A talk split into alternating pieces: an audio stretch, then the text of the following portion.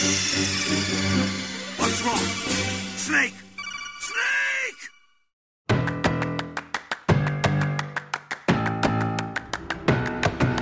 Drodzy słuchacze, serdecznie zapraszam do 37 odcinka podcastu Gorące Krzesła, najlepszego podcastu o grach komputerowych i stolarstwie w polskim internecie. Ja jestem Krzysiek Ceran, a przy mikrofonach w innych częściach miasta siedzą Rafał Patatyn Dzień dobry. i Kamil Borek. Dobre dzięki. E, To jest oczywiście podcast w nowym reżimie sanitarnym. E, Prosimy o wyjęcie słuchawek z uszu i trzymanie ich na odległość dwóch metrów od małżowin. E, Teraz, kiedy to nagrywamy, e, nagrywamy to, powinniśmy komentować na bieżąco, co się dzieje na tym streamie, ponieważ jest 29 kwietnia, godzina 19.19 i wydaje mi się, że pan artysta właśnie dorysowuje jakieś mewy nad tym e, drakarem, który jeszcze nie wygląda w pełni jak drakar, ale mówię oczywiście o tym, jak Ubisoft postanowił zapowiedzieć nowego Assassin's Creed'a, to znaczy człowiek siedzi i rysuje od kilku godzin w tym momencie. e, i Jeszcze W nie tym momencie, jak to nagrywamy, trwa to już 5 godzin i 15 minut. Tak, no i na razie wciąż y, sylwetka asasyna na środku pozostaje ciemnym konturem, a prawdopodobnie będzie zawierała szczegóły, które w końcu nam powiedzą, czy ta gra będzie o wikingach, czy nie będzie o wikingach. W Mimo, sensie, że po lewej stronie jest dziób, drakar. Sam dziób tej łodzi wygląda jak w serialu, więc... no w każdym razie, znaczy i tak, i tak od roku się mówiło, że to będzie o wikingach, po prostu Ubisoft nigdy oficjalnie tego nie, nie klepnął. E, No i w końcu dzisiaj pewnie klepnie, zwłaszcza jeśli ta gra będzie się nazywała Ragnarok przez dwa umlauty, czy coś takiego. Jak na ryk. Ragnaryky. Co oczywiście mi przypomina, że e, ja wciąż nie przeszedłem Odyssey i nie wiem, czy kiedykolwiek przejdę Odyssey, ale jak mi się znudzą gry, w które gram obecnie, to pewnie wrócę do Odyssey, które jest takim przyjemnym, bezmyślnym klikaniem Greków włócznią po łbach i jest to spoko. Jest to głupie jak but, ale spoko i i nie chodzi mi o bezmyślną rozrywkę. Mam na myśli, jestem pod wrażeniem, jak spektakularnie głupio ta gra jest napisana. Naprawdę.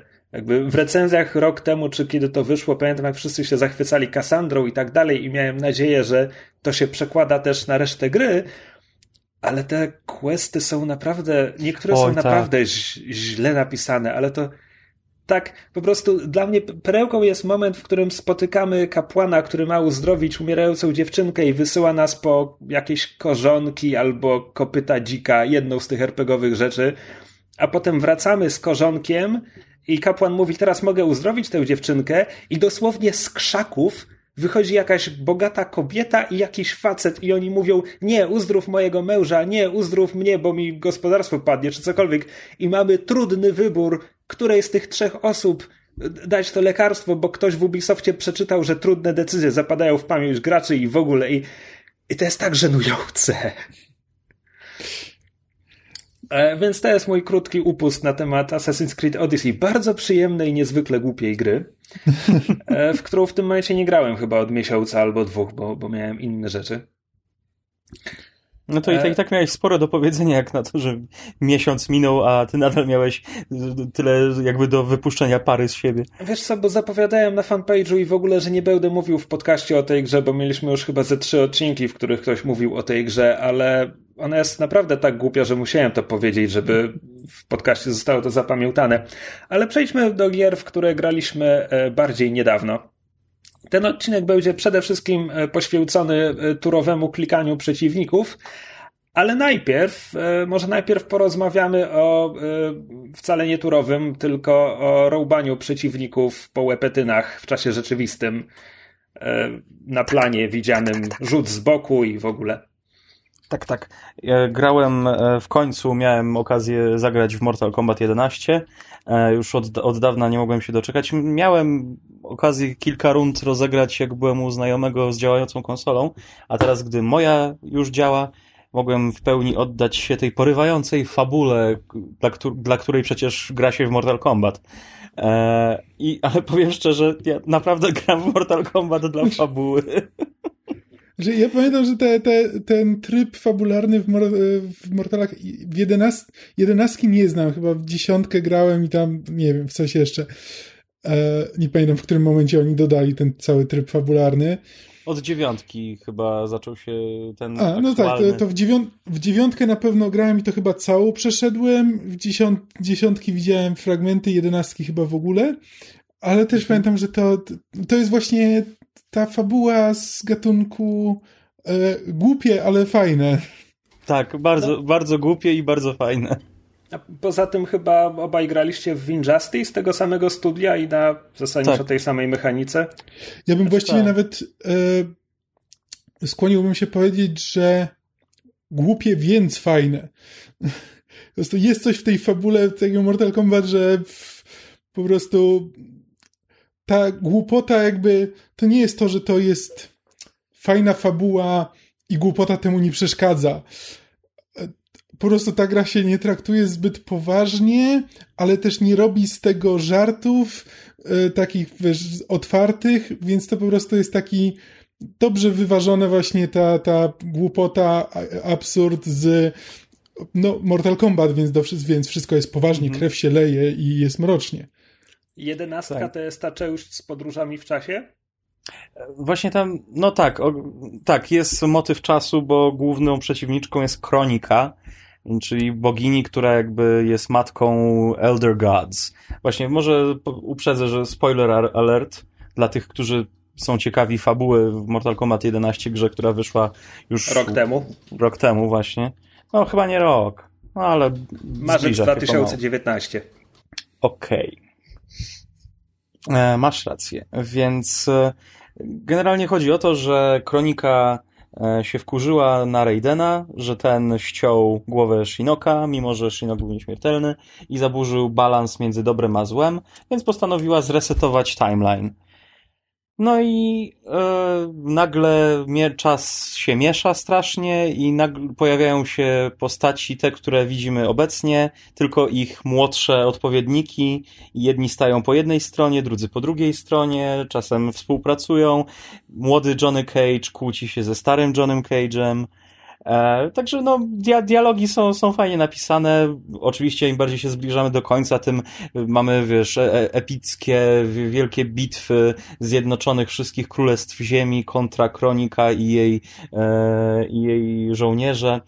Ale zwieńczeniem tego wszystkiego jest gdy Raiden poświęca się, żeby oddać swoją boską moc Liu Kangowi i Liu Kang naradza się, rodzi się jako Liu Kang Fire Thunder God. I, i to jest tak, taki moment, taki moment Dragon Ballowy mocno. Widzisz, widzisz to, wiesz, tą epickość, tą po prostu dookoła niego wir, wirują błyskawice. Włosy mu się świecą. Włosy mu się nie świecą, oczy mu się świecą, wiesz, tak jak Raidenowi No, na to biało. tak. A przy okazji trochę siwieje, ma na plecach kapelusz Raidena, żeby tak jakby nadal była ta, ta, ten element Raidena w nim. E, I o ile, o ile to, ostatnie ileś godzin grałem po prostu w tę grę z totalnym bananem na, na ryju, to ostatnie 10 sekund mnie tak zażenowało. No bo, no, wiadomo, no, pokonujemy tą, tę kronikę, tylko że ona zdążyła już cały czas jakby przekręcić e, do, do początku, także jesteśmy w sekunda zero, tak? E, No i pojawia się, wiesz, e, w, na, w naszym umyśle tak jakby pojawia się Raiden, no i mówi, że no teraz e, jesteś ty opiekunem świata i będziesz kształtował historię i, i Liu mówi, ale, ale ja nie mogę tego zrobić sam. I nagle wyczarowuje sobie Kitanę. Nie wiadomo skąd, żeby była jego towarzyszką. Ona się jeszcze nie narodziła. Mamy zaranie dziejów. No ale rozumiem, że on jest teraz wszechbogiem, który ma odbudować wszechświat, tak? Więc może to sobie zrobić. No, ale właśnie nie za bardzo zg- zgodnie z, tą, z tym, co się właśnie tutaj wydarzyło. Kitany nie ma jeszcze. O, o, ale nawet jeśli- kronika mu mówiła, że nie masz o co moc- walczyć, bo nie ma już ludzi, kt- których chcesz uratować, bo oni się nie, nie narodzili. No tak, ale czy Liu Kang nie wchłonął tej, tej mocy kroniki? Nie mógł Nie, sobie... nie, nie, nie. On po prostu jakby dostał w spadku wielgachną klepsydrę, którą manipulowała kronika I tak jak na, tak po prostu. No właśnie, no, nie mógł sobie z niej wyciągnąć tego ziarnka, które było lub będzie kitaną? Nie wiem, czy to tak działa. Najwyraźniej Poczo- tak działa. No Na tak, początku ale- Bóg stworzył kitanę. No, no, na to wychodzi. Mamy tytuł odcinka. Ale, co, ale e, chciałem pokazać na, następnego dnia e, współlokatorowi, e, jak głupie jest to zakończenie. Przeszliśmy jeszcze raz te ostatnie walki i nie było kitany. I po nie wiem, nie wiem w jaki sposób. Co? Właśnie Przyśniła są ci się? różne zakończenia. Tylko nie wiem od czego one zależą. The fuck? Bo akurat jak, pokaz- jak drugi raz przeszedłem finał, to nie było Kitany i po prostu on stanął razem z Raidenem i we will do it together. I to był koniec. Może to zależy od tego, w jakim czasie przeszedłeś którąś walkę, albo ile życia No, straciłeś. nie wiem, nie, spra- nie sprawdzałem tego, ale ale wku- raz się wku- w- najpierw się wkurzyłem, że te kitany skądś nie wiadomo skąd wyciągnęli, a potem jak chciałem pokazać, jaką głupotą jest ta kitana, to jej nie było. Więc ta końcówka mnie podwójnie rozczarowała. Mortal Kombat cię strollowało. E, No ale tak, no, tryb fabularny całkiem przyjemnie się przechodziło. E, e, nie, nie jest to zbyt wyzywająca rozgrywka, nie, nie, nie, nie stanowi dużego wyzwania, raczej właśnie, żeby nauczyć się każdą postacią po troszku pograć. E, ale muszę przyznać, że później jak sobie odpaliłem bardziej zaawansowany samouczek, to naprawdę on, nig- nigdy jeszcze się nie spotkałem z tak dokładnym i, i fajnym samouczkiem do, do gry jakiejś takiej właśnie naparzankowej. No to w sumie to w sumie miłe, bo większość bijatyk nie wiem jakby skąd to się bierze, ale po prostu tak historycznie jakby bijatyki zakładają, że wiesz jak w nie grać i są kompletnie niezainteresowane tym, żeby uczyć jakby nowych graczy. Nie, nie rozumiem skąd się bierze to podejście, więc jakby miło, że przynajmniej jedna gra postanowiła coś z tym zrobić. Tak. No wiesz, gatunek powstawał jako gry na automaty, które miały wyciągać kasę, więc e, nie miały interesu w tym, żeby uczyć dzieci jak w nie grać, bo jak dzieci bardziej przegrywały, to musiały więcej płacić. I myślę, że po tak. prostu, ponieważ to są fundamenty, to trochę wrosły i się ukorzeniły i, i te gry dalej są robione na, że tak powiem, w oparciu o tę filozofię. No jest trochę jak, jak wszelkie doty i tak dalej, które też jakby mają samouczek, ale tak jak słucham jakby wszystkich, to że jakby możesz przejść ten samouczek, to ci nie pomoże w On, grze. ci, on ci nie nauczy grać, tak. Ale muszę, muszę też powiedzieć, że zmienili troszeczkę tempo tej gry, spowolnili bardzo w porównaniu do poprzedniej części.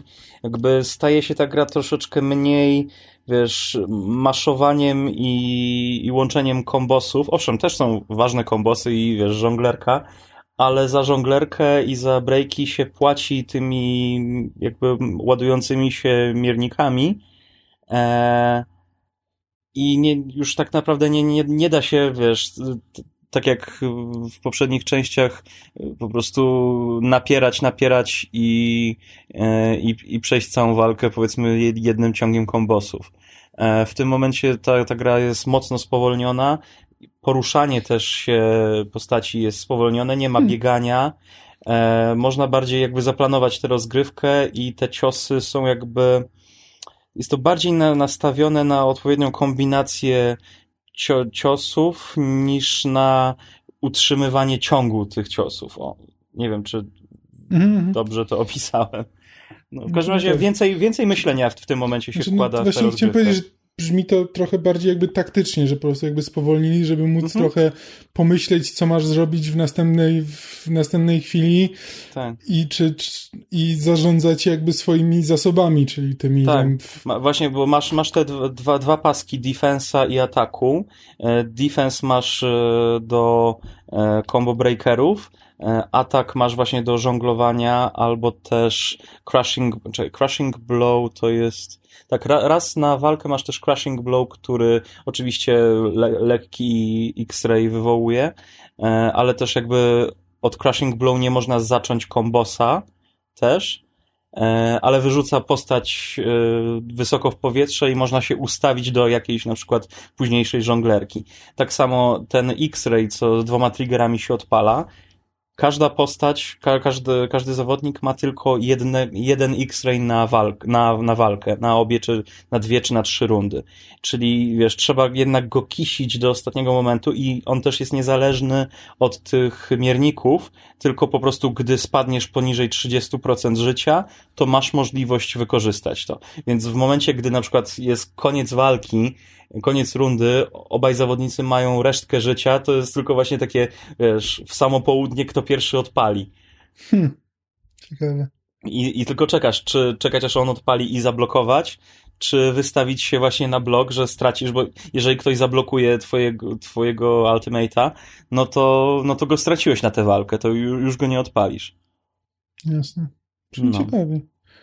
Naprawdę, e, naprawdę ja nie, nie jestem może jakimś takim fanem, żebym zaraz zaczął grać po sieci z innymi albo, albo te wieże maksować. Troszeczkę sobie pograłem w te wieże, e, całkiem przyjemnie, ale, ale tak naprawdę no, po tej fabule moja ciekawość Mortala jest zaspokojona. Pewnie jak, jak będę miał drugiego pada, to czasem sobie z kimś pogram, ale, ale jakoś chyba nie, nie będę więcej czasu w tę grę inwestował. Tym bardziej, że żeby odblokować większość rzeczy tam do kustomizacji postaci, no to jednak trzeba łazić po krypcie, a ten tryb jest taki głupi i taki mhm. nudny, mm. że, że po prostu to się nie opłaca. Ja tylko chciałem powiedzieć, że w międzyczasie, jak rozmawialiśmy o Mortalu, artysta Ubisoft, znaczy w sensie Boss Logic, e, dorysował do łódki dziób z głową smoka, więc wikingowie potwierdzeni. Jej, mamy Drakar! E, to co, to może z jednej gry z wielkimi mieczami przejdziemy do innej gry z wielkimi mieczami? Tak, i będzie też bardzo ładnym przejściem pomiędzy e, akcją a turową akcją. E, bo ja zacząłem grać w Final Fantasy VII Remake. Mhm. Może zacznijmy od twoich, e, wiesz, credentiali i street credu i w ogóle. Czy grałeś w Final Fantasy VII? Mój street cred jest e, zerowy, to znaczy owszem tak, grałem... grałeś w to, pamiętam, że w to grałeś. Tak, grałem w to. I absolutnie nie pamiętam nic. Znaczy, jakby mnie ktoś zapytał, o czym jest Final Fantasy VII, to jakby wiem, o czym jest pierwszy, pierwsze pół godziny, a później nie mam pojęcia. Szczególnie, że ja nigdy tej gry nie skończyłem, nawet jeśli w nią grałem. Cloud i Sephiroth biją się o to, bo jeden drugiemu spray do włosów zużył, czy coś takiego, nie? No, no mniej więcej to jest ten. W zasadzie nawet przez długi czas jakby w ogóle zapomniałem, a Sephiroth, tak. Aha. Szczególnie, że jakby z, z tego, co kojarzę, on w oryginalnej grze to się pojawia bardzo, bardzo późno. E, więc to w ogóle tak, nie, nie, niewiele z tego kojarzę. Um, nie będziesz porównywał remake'u do oryginału tutaj. Nie, nie mam żadnej podstawy, żeby porównać remake do oryginału. Um, to opowiedz mi o tej grze tak jakbyś opowiadał komuś, kto nigdy w to nie grał, ani nie ma zielonego pojęcia, bo jedyne co ja wiem, to to, że e, właśnie jest ktoś z wielkim mieczem i, i czasem walki to wyglądają tak, że są jakby tak jak stare, stary Dragon Ball z NESa, że taka turówka, tylko że naprzeciwko siebie stoją postaci, coś znaczy, takiego. Tak, to jest, to jest tak, to jest japońskie RPG, w, e, czyli znaczy w sensie japońskie RPG, JRPG, bo to już jest jakby gatunek sam w sobie, który jakby nie jest uzależniony od tego, skąd jakby od kraju pochodzenia danej gry. E, Final Fantasy VII to wyglądało tak, że tak, stoją naprzeciwko siebie przeciwnicy, ładują się paski, jakby z biegiem czasu ładują się paski. Jeśli pasek się napełni, to wtedy można wykonać akcję daną postacią. I wybiera się akcję z menu. E, tą akcją może być atak, może być użycie przedmiotów, które tam są przedmioty leczące, Pokemony. atakujące, różne takie rzeczy, albo użycie czarów, albo tam jakichś umiejętności specjalnych. E, I po prostu no to jest tak, turowa walka, tylko po prostu z takim elementem, że to nie jest tak, że najpierw jest czyjaś tura, potem druga tura, tylko po prostu są te paski, które też zapełniają się w różnym tempie, więc na przykład niektóre postaci będą działać częściej od innych. Ale nie tak, że działają dwa razy w turze, tylko działają 1,3 raza szybciej, więc po prostu to jest taki, taki dziwny mechanizm. Um, sama gra y, opowiada o grupce y, tak naprawdę ekoterrorystów, bo to jest po prostu grupka nawet nie najemników. Jest grupka e, osób, które e, sprzeciwiają się temu, że Shinra, która jest największą korporacją, która jakby zarządza, która po prostu e, rządzi całym światem i jakby kontroluje w handel wszystkim, co tylko jest możliwe, też zarządza elektrowniami, które napędzają ten świat. A z kolei te elektrownie jakby nie działają na prąd, tylko na, działają na energię zwaną Mako, która jest taką trochę magiczną energią czerpaną z Ziemi, z planety. Więc e, nasi bohaterowie sprzeciwiają się temu, e, uważają, że te elektrownie niszczą planetę, zadają jej ból, więc e, pierwsza misja to jakby zaczynamy od tego, że oni przypuszczają szturm na, e, na taką elektrownię po to, żeby ją wysadzić w powietrze. E, I dołącza do nich jakby najemnik, czyli Cloud, który jest naszym głównym bohaterem. Zarówno jakby w oryginalnej grze, jak i w, jak i w remake'u. Powiedziałeś, uważają, że, ale z tego co wiem o tej grze, mają w tym absolutną rację. Tak, tak, tak. To jest, e, jakby nie, nie ma w tym, znaczy przynajmniej gra tego nie pokazuje jakby w sposób, który jakikolwiek poddaje to w wątpliwość. Mm, to jest takie, że no tak, tak, no jakby jest to, wykorzystujemy tę ziemię, ale czy wiesz, no to jest jakby ta różnica, że no, oni to jeszcze ubierają w te słowa typu, że krzywdzimy planetę, zadajemy jej ból, planeta krzyczy z bólu, a my tego nie słyszymy, bla, bla, bla. To głównie Barrett, który jest jakby przywódcą tej grupy. E, jest e, wielkim czarnym mężczyzną z miniganem zamiast jednej ręki. E, bo, bo, bo to jest taka estetyka. Mówisz wielkim czarnym mężczyzną, ale zasadniczo on jest Mr. T z miniganem zamiast rełki. To prawda, tak. Um, znaczy, taki nie. Um, znaczy. Jeśli Barrett chcesz powiedzieć jest... nie, bo, bo ma pokłady głębi w sobie, no to słuchaj, musisz się doedukować na temat Mr. T. Okej, okay, może, może powinienem się doedukować, jakby. E, nie słyszałem nigdy Mr. T przemawiającego dłużej niż 30 e, sekund e, i będącego przy tym elokwentnym, ale też z drugiej strony ja znam Mr. T tylko i wyłącznie z e, drużyny A, tak? Dobrze mówię? E, tak. Respect your mother, you got no other. No, tak. Neudrzec. Um, Pestkuje głupca, który nie szanuje matki. E, I tak, w remake'u kompletnie zmienili mechanikę. To znaczy jest opcja ustale, ustawienia sobie klasycznego trybu, czyli właśnie takiego pseudoturowego, ale zasadniczo gra jest y, zaprojektowana tak, że gramy w nią jakby w czasie rzeczywistym, w, w perspektywie z trzeciej osoby i jakby atakujemy tak jakbyśmy grali w na przykład Devil May Cry albo God of War, czy tego typu gry. Jakby mamy, mamy przycisk odpowiadający za atak, e, drugi przycisk, który odpowiada za specjalną tam umiejętność, ale przy tym walcząc też ładują się paski, e, tak jak w tej oryginalnej grze i kiedy naładuje się pasek, możemy e, nacisnąć przycisk, który uruchamia menu. W tym momencie gra spowalnia niemal pauzując i możemy wybrać właśnie jakąś specjalną umiejętność, albo jakiś czar, albo jakiś przedmiot, więc zasadniczo to jest gra akcji z takim elementem taktycznym. I to jest bardzo fajnie zaimplementowane, to jest bardzo fajny pomysł, e, który jakby pozwala właśnie e, z jednej strony to sprawia, że na przykład nie ma tego problemu, co czasami w, w JRPG-ach, że no, próbujesz przejść przez jakiś, e, przez jakiś etap, na który jest jeszcze zbyt wysokopoziomowy, więc te walki nie stanowią większego wyzwania, no ale wciąż trzeba je przejść, więc one trwają i trwają. E, więc tutaj można jakby tutaj, ponieważ jest ta, te, masz ten tryb akcji, no to jeśli masz prostą walkę, no to rozprawiasz się z nią dosyć szybko. No ale też z drugiej strony jest, on, cała gra jest całkiem nieźle wyważona, więc takich bardzo prostych walk wcale nie ma, wcale nie ma tutaj dużo. E, chyba, że zagłębiamy się w misje poboczne, no to tam wtedy już różnie ten, ten gra nie, nie jest w stanie dopasować się zawsze do naszego poziomu.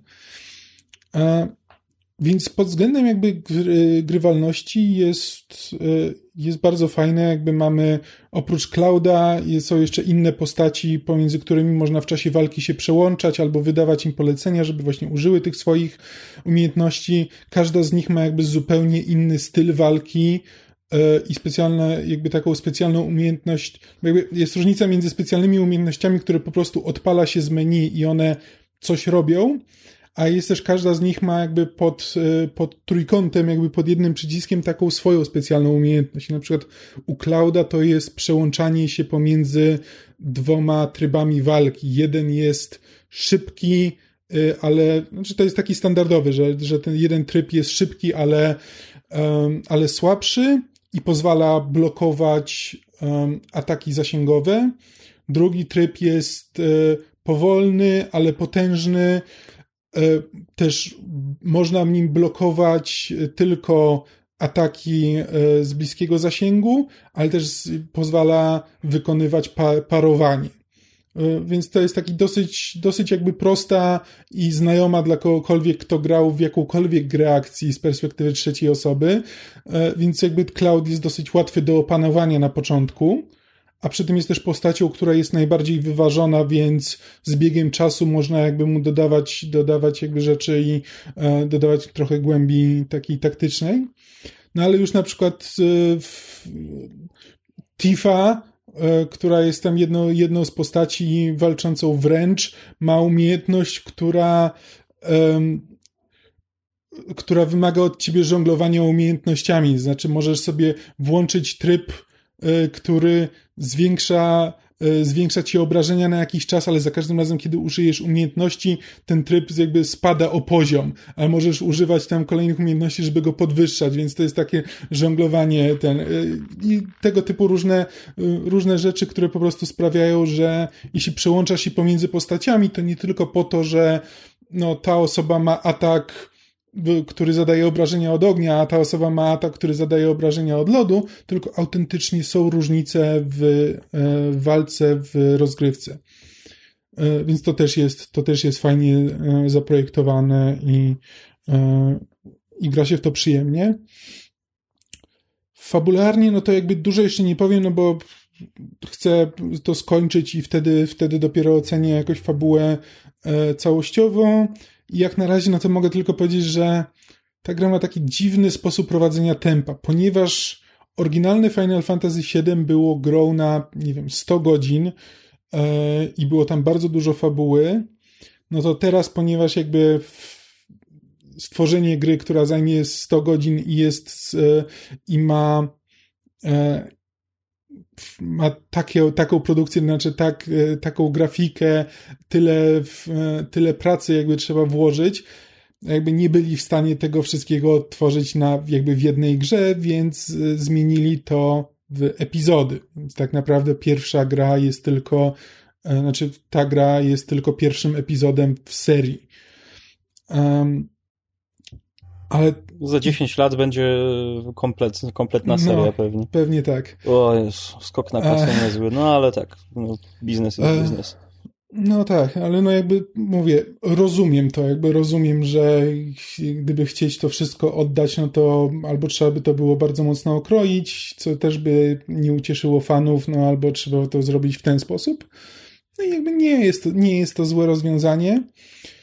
No i tak, ta gra, z tego co słyszałem, ma trwa około 40 godzin, ale też ma sporo wypełniacza takich waty, znaczy misji pobocznych, które tak naprawdę sprowadzają się do tego, że hej, proszę pana, zgubiły mi się trzy koty i teraz te koty są gdzieś na, w trzech różnych miejscach w bazy, w której aktualnie jesteś i, i jak do nich podejdziesz i naciśniesz guzik, to one wrócą do tej biednej dziewczynki. No i jakby to, to nie jest tak, że to jest zupełnie złe, bo tam są takie misje, które po prostu jakby budują klimat, ale też jakby różnica pomiędzy tym, kiedy jesteś na misji głównej i po prostu cały czas, cały czas to eskaluje i cały czas coś się dzieje, a wracasz nagle do bazy i masz i chodzisz, i ludzie do ciebie mówią, i tutaj ktoś cię o coś prosi, więc idziesz tam i wracasz, i, po, i tak dalej. I nagle um, ma to swój urok, ale też potrafi być, e, potrafi być jakby. To nie jest tak, że to jest idealnie wyważone, że po prostu po walce, po tej pełnej, e, pełnej emocji walce masz chwilę, żeby E, żeby odpocząć, tylko po prostu no, ta chwila się staje dwoma chwilami, trzema chwilami i już po chwili masz, po czwartej chwili masz takie poczucie, że no, już chciałbym wrócić do tego. No i prawdopodobnie mógłbyś, ale ponieważ ja mam mózg jaki mam, to dopóki nie skończę wszystkich misji pobocznych e, w, e, w tej bazie, to nie jestem w stanie przejść do głównej fabuły, więc trochę jest to moja wina, no ale jednak e, trochę jest to też wina twórców, którzy no tak to zaprojektowali. jakby nie przez przypadek. A jeszcze parę słów chciałem powiedzieć o takim zagadnieniu, o którym jakby nie słyszałem, żeby ktokolwiek o tym mówił, więc być może jestem w tym odosobniony. Jeśli ktoś z naszych słuchaczy e, grał w tę grę, to bardzo chętnie usłyszę jego opinię, ale ja mam wrażenie, że ta gra jest dziwnie zlokalizowana na angielski, bo to jest oryginalnie japońska gra i w, znaczy, jeśli ona była napisana po angielsku oryginalnie, a potem przetłumaczona na japoński, to ja bym się bardzo zdziwił, moim zdaniem jakby, szczerze mówiąc nie sprawdzałem tego, ale raczej e, z tego co, z tego co kojarzę, no to ta gra jest stworzona przez e, przez japońskie studio i przez japońskich twórców, no i potem przetłumaczona na angielski. Na pewno ma japońskich scenarzystów, którzy oczywiście mogliby pisać po angielsku. Natomiast z tego co wiem o japońskich produkcjach, one są pisane po japońsku i tam jest cały duży i skomplikowany proces adaptowania ich potem na angielski, bo niektóre angielskie wersje niektórych gier bardzo zmieniają oryginalną treść po to, żeby bardziej zaadaptować ją do realiów czy do języka angielskiego. W każdym razie czytałem teksty na ten temat, że angielskie wersje japońskich gier potrafią kompletnie przepisać postać czasem. Mhm. E, a właśnie tutaj mam wrażenie, że ta e, lokalizacja była zrobiona bardzo, bardzo wiernie. E, w związku z czym ma taki klimat i być może dlatego ja o tym nie słyszę, no bo większość osób, które, które jakby podchodzi do tego Final Fantasy VII, prawdopodobnie grała w, oryginalne, w, w oryginalną grę. Być może jest tam pewnie sporo e, fanów anime. E, którzy będą przyzwyczajeni do pewnej maniery. Natomiast tutaj mam wrażenie, że pewne maniery, które są e, charakterystyczne dla japońskich produkcji, zostały przełożone jeden do jeden na angielski.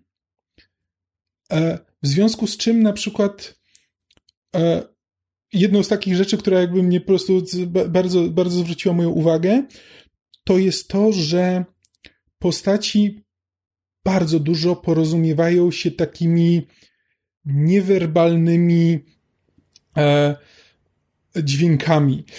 E, tak, no znaczy to jest po prostu bardzo dużo dialogów w tej grze, to po prostu kończy się takim hmm, hmm, e? a, o, hmm. Hmm.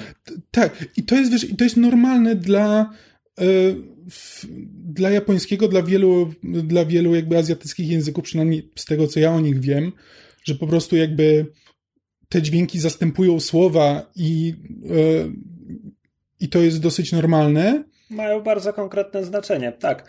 E, tylko, że nie bardzo jest co z tym zrobić, bo nie możesz tam e, dopisać kwestii po angielsku, bo zazwyczaj nie otwiera się ust przy wydawaniu tych odgłosów. No właśnie, tak, tylko że właśnie, mam, właśnie o to chodzi, że jakby sporo gier, jakby jak, jak, kiedy jest lokalizowanych na angielski, no to właśnie robi te rzeczy od początku, jakby zupełnie, zupełnie zmienia. A jakby tutaj właśnie to jest taki po prostu jest nałożony dubbing na te, na te oryginalne kwestie, w związku z czym, no tak, no jakby kiedy oni nie otwierają ust, no to jakby coś z tym trzeba zrobić. Jakby, no, to, to nie jest, nie mówię tego jako e, wada tej gry. E, to nie jest tak, że to jest, że to jest złe, tylko po prostu dla mnie jako kogoś, e, kto jakby oglądał anime w liceum tak naprawdę, ale już od wielu, wielu lat nie oglądałem praktycznie niczego takiego typowo mm, typowo jakby w tym gatunku, to... Powinieneś Naruto sobie obejrzeć, chociażby końcówkę. tak, no to po prostu to zwraca moją uwagę bardzo mocno. Nie powinieneś, jest wiele dużo lepszych seriali. Ale wiesz, ja oglądam trzy rocznie mniej więcej yy, i i aż dziwnie mi się ciebie słucha w tym momencie, gdy o tym mówisz, bo dla mnie to jest oczywiste. Mm. E, dlatego mówię, dlatego jakby nie dziwię się, że o tym nie słyszałem, e, że jakby nikt, nikt tego nie podawał, ale po prostu ja tak patrzę na to, znaczy to też jest kwestia tego, że oprócz tego mam wrażenie, że tłumaczenie potrafi być dosyć dziwne, to znaczy nie mam tutaj już konkretnych przykładów, ale bardzo często jakby mam wrażenie, znaczy ktoś coś mówi, druga osoba odpowiada i ja tak nie do końca rozumiem, skąd ta odpowiedź się wzięła, że ona nie do końca jest odpowiedzią na to, co, co właśnie zostało powiedziane. I ja się właśnie wtedy zacząłem zastanawiać, czy, czy, czy coś tutaj się nie gubi w tłumaczeniu i to też dalej mi popchnęło, że zwróciło moją uwagę na te, e, na te właśnie niewerbalne tiki. Um, I też jakby też momentami mam wrażenie, że jakby w, być może aktorzy nie byli jakby w studiu razem, tylko jakby nagrywali kwestie osobno i nie zawsze słyszeli, co druga osoba powiedziała, bo też jakby czasami po prostu ton, w jaki, w jakim coś mówią, zupełnie nie przystaje do, do poprzedniej kwestii. To nie są wielkie problemy i to nie są częste problemy, nie są bardzo wybijające z gry, ale po prostu miałem takie wrażenie, a tak jak mówię, nie słyszałem, żeby ktokolwiek o tym wspominał, więc po prostu nie wiem, czy ja jakoś po prostu tak się skupiłem na tym, coś tak zwróciło moją uwagę, że, że zacząłem się doszukiwać czegoś więcej niż tam rzeczywiście jest, czy po prostu jakby właśnie jako osoba nieprzyzwyczajona do jakby fansubów, do oglądania anime jakby yy, i tego i no bo jakby jeśli ktoś ogląda anime, no to prawdopodobnie ogląda to w oryginalnym języku z angielskimi napisami, ewentualnie z polskimi napisami, więc jakby Jedyny mózgu... słuszny sposób na oglądanie. No tak, jakby, ale wtedy jakby to się dla kogoś staje zdecydowanie bardziej normalne, jeśli ktoś się po prostu przyzwyczaja do tego.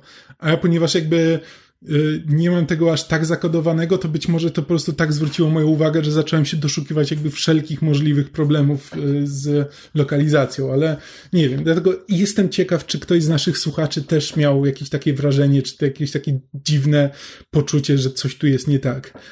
Jeśli tak, to chętnie, chętnie o tym usłyszę. A co do, a, a więcej o tej grze opowiem, jeśli i, i kiedy ją już skończę to wtedy może jakoś, jakoś ją ocenię i podsumuję. Jeśli nie, nie jesteś pewien, czy dotrzesz do końca? Wiesz co, znaczy pewnie Chyba już tak, ją ale... oceniłeś, skoro dopuszczasz możliwość nieprzejścia jej. Znaczy jest w tym trochę prawdy, że no, nie ruszyłem jej od ponad tygodnia w tym momencie, e, bo jakoś tak różne inne rzeczy przykuły moją uwagę, więc pewnie kiedyś w końcu do niej wrócę, ale rzeczywiście jakby doszedłem do takiego momentu, gdzie trochę mi się nie chce i będę musiał e, będę musiał się trochę przemóc, żeby do niej wrócić i być może jak już tam ten kryzys mi minie, to znowu mnie wciągnie, e, no ale jakoś tak w tym momencie mam taki dziwny, e, dziwny nastrój, że nie bardzo, nie bardzo chce mi się do niej wracać. To co, przejdziemy do turówek? Przechodzimy do turówek, jak najbardziej. To zanim przejdziemy do turówki, o której będziemy głównie mówić w tym odcinku, ja chciałem powiedzieć parę słów na temat produkcji o urzekająco durnym tytule, która wydaje mi się, że pozostała niezauważona przez ogół graczy. Nazywa się Druid Stone The Secret of the Menhir Forest, czyli mm -hmm. Kamień Druida, Sekret Lasu Menhirów. Uwielbiam sure. ten tytuł, to jest po prostu poezja. E, zrobiło... To jest poezja rodem z, z e, spółek bibliotek w latach 90. E, zrobiło ją studio Control Alt Ninja Limited, które o ile wiem nie zrobiło na razie żadnej innej gry, więc to jest ich debiut i jeszcze nie ma żadnego follow-upu. E, jest to e, taktyczna gra turowa, jak już można się domyślić, w realiach fantazy, takiego bardzo typowego. Akcja toczy się w magicznym lesie, który oczywiście był dotąd krainą spokoju i innych takich, ale nagle wdaje się tam coś dziwnego, jakaś potężna czarownica zaczyna korumpować las i w lesie zaczynają się dziać złe rzeczy, potwory wyłażą i w ogóle i kierujemy grupką jedynych kompetentnych osób w tym lesie, bo tutaj są ci wszyscy druidzi, którzy nominalnie mieli strzec pokoju, ale oni nic nie robią. E, więc my mamy trójkę postaci, które jako jedyne są w stanie, wiedzą za który koniec złapać miecz. I rozgrywamy serię misji, które są. To jest gra taktyczna, ale taka bardzo mocno idąca w kierunku niemalże łamigłówek logicznych. Nie aż tak bardzo jak na przykład Into the Bridge, która jest moją ulubioną logiczną grą taktyczną, e, ale całkiem blisko, bo poruszamy postaciami po, po siatce kwadratowej, jak w XCOMie, ale na przykład zupełnie nie jak w XCOMie, tutaj nie ma szans procentowych. Tutaj jeśli atakujemy, to zawsze trafimy i zawsze zadamy konkretną liczbę obrażeń, więc możemy sobie wszystko wyliczyć pod względem tego, czy w tej turze jesteśmy w stanie zadać tyle obrażeń, żeby ubić jakiegoś potwora. E, mamy pokazany zasięg przeciwników, E, mamy pokazane na przykład, jeśli jesteśmy w zwarciu z jakąś postacią i chcemy od niej odejść, to pojawiają się, kiedy tam planujemy ruch, pojawiają się ostrzegające czerwone strzałki, jeśli ona nas zaatakuje, gdy my się od niej odsuniemy. Jeśli ktoś grał w Dungeons and Dragons, to jest taka mechanika, Attack of Opportunity. E, więc możemy sobie wszystko ułożyć. E, bardzo, tego... bardzo mnie zainteresowałeś tą grą w tym momencie. Haha, E, tylko, no to zobaczmy, czy, czy tak będzie, kiedy będę ją opisywał dalej, bo poza tym, że takie są, ta, taka jest mechanika walki, że tu wszystko wiadomo, tutaj nie ma, nie możemy spudłować strzału na 90%, bo tu nie ma po prostu procent. Natomiast wszystkie misje, tutaj nie ma losowej generacji misji. Wszystkie misje, które będziemy rozgrywać, zostały przygotowane przez twórców gry i wiele z nich ma bardzo konkretne cele i szczerze mówiąc, tak jakby Okej, okay. to nie jest tak, że one mają tylko jeden poprawny sposób przejścia, bo to w jakiej kolejności pokonywać przeciwników, y, na których się skupić i tak dalej, to możemy sobie wybrać sami. Natomiast są misje, które mają bardzo konkretnie określone cele, na przykład na zasadzie, że będą ci dowalały posiłki dla przeciwników, dopóki nie, prze, nie przeniesiesz się do następnego pomieszczenia, więc możesz sobie tutaj stać i walczyć jakby ile tylko chcesz, żeby nie przeklinać. E, ale to nic cię, to, to cię nie, nie przybliży do celu. E, to jest też gra, w której możemy sobie sami modyfikować poziom trudności, w sensie mamy główny cel misji i w każdej misji mamy też cele dodatkowe, których zaliczenie daje nam dodatkowe nagrody, ale jest opcjonalne. Więc to jest zawsze takie trochę kalkulacja pomiędzy ambicją a, a rzeczywistością. Wydaje mi się, że jestem w stanie otworzyć te dwie skrzynki i jeszcze wykonać cel główny, ale tamta jest po drugiej stronie mapy, a tutaj są trzy szkielety. Spróbuję, a może nie. Więc y, trzeba tak kombinować ale też wszystkie misje, po tym jak już je przejdziemy, pozostają nam na mapie. Możemy się do nich cofnąć, jeśli chcemy zaliczyć jakieś cele dodatkowe, które nam nie wyszły za pierwszym razem. E, I też to nie jest, to nie jest grindowanie, bo tak naprawdę jak już raz przejdziemy taką misję, to nie możemy zdobyć drugi raz tych samych nagród. Więc co najwyżej możemy się cofnąć kilka razy, żeby zaliczyć wszystkie cele poboczne, jeśli już każdy cel poboczny musimy zaliczać osobno, bo misja jest trudna, czy coś takiego, e, no to na, nawet wtedy no, przejdziemy taką misję trzy razy i wielce już nie ma sensu, bo już nic więcej z niej nie wyniesiemy. E, I jeszcze bardzo mi się podoba system rozwoju postaci w tej grze, ponieważ nasze postaci wzyskują poziomy e, i wraz z nowymi poziomami mogą dostać nowe umiejętności, które rozszerzają ich paletę taktycznych możliwości w walce. Natomiast potem te umiejętności możemy osobno wzmacniać przez kryształy, które czasami zdobywamy za wykonanie głównego celu misji, najczęściej są nagrodą za cel poboczny. Przy czym te kryształy liczą się jak część ekwipunku, to znaczy pomiędzy misjami możemy je zabrać jednej postaci, przekazać drugiej, zabrać z tej umiejętności, wbić je w inną umiejętność. Więc na przykład, nie wiem, cel poboczny w jednej z misji, które już przeszedłem, to było zabić bazyliszka który jest wielkim potworem, ma chyba ze 20 punktów życia, to jest bardzo dużo jak na tę grę. I one zasadniczo gonią cię po mapie, a ty w tej misji masz tylko odeskortować e, VIPa do wyjścia. No ale cel poboczny jest, hej, a spróbuj zabić jednego z tych dwóch bazyliszków, które cię tutaj gonią, a tak w ogóle to on ma pancerz. No to jak w końcu wróciłem do tej misji już ze dwie godziny później, kiedy moje postaci były trochę mocniejsze, to przełożyłem kryształki do umiejek, które dają e, możliwość przebicia pancerza przy ataku, że pancerz e, odbiera mniej obrażeń przy ataku. No, żeby wykonać ten, ten, cel poboczny, tak? Podaję przykład, jak to działa. I w tym wszystkim to wszystko razem składa się na grę, która sympatycznie kojarzy mi się z niektórymi planszówkami.